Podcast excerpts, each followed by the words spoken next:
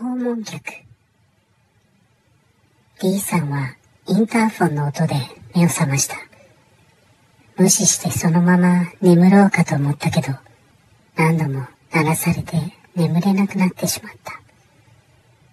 昨夜は金曜日だったので飲みすぎてしまい家に帰るとそのまま倒れるように眠ってしまった。まだ眠い頭でふらつきながら玄関のドアを開けるとスーツを着た男性が立っていた男性は児童相談所の職員だと名乗った。D さんがポカーンとしていると、男性は、お子さんはご在宅ですか？と聞いてきた。は？間の抜けた返事しかできなかった。それもそのはず。D さんは独身で子供どころか恋人もいない。そう説明すると、児童相談所の男性も困った様子で帰っていった。それだけなら何かの間違いで済んだのだが、1ヶ月後、またもや訪問があった。同じ職員の男性だった。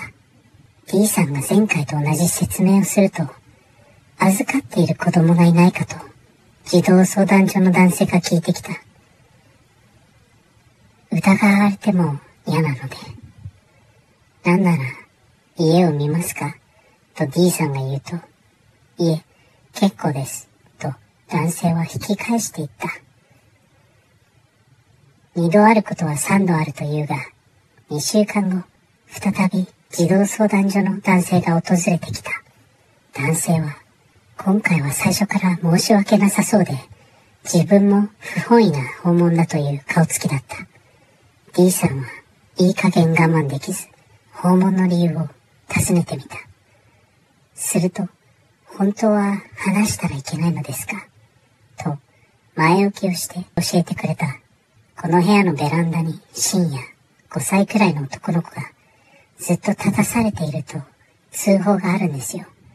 しかも何件も。D さんは言葉を失った。そんな子供のこと D さんは知らないし、何の心当たりもなかった。何かの見間違いだと思うのですが、児童相談所の職員は恐縮した様子で帰っていった。D さんは振り返ってカーテンを引いた窓の方を見た。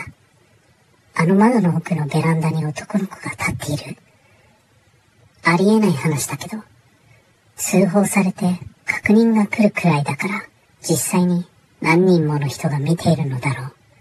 D さんは恐る恐るベランダに出てみた。そこに男の子の姿はなかった。当たり前だけど、ほっと一安心した。バカバカしい。そう思って、部屋に引き返そうとした瞬間、背後から子供の笑い声がはっきり聞こえた気がした。振り返っても誰もいない。D さんは背筋が寒くなって逃げるように部屋に入った。それ以来、D さんは怖くてベランダに出ることができなくなってしまった。夜になると、今でも、カーテンの向こうに何かがいるような気配を感じることがあるのだという。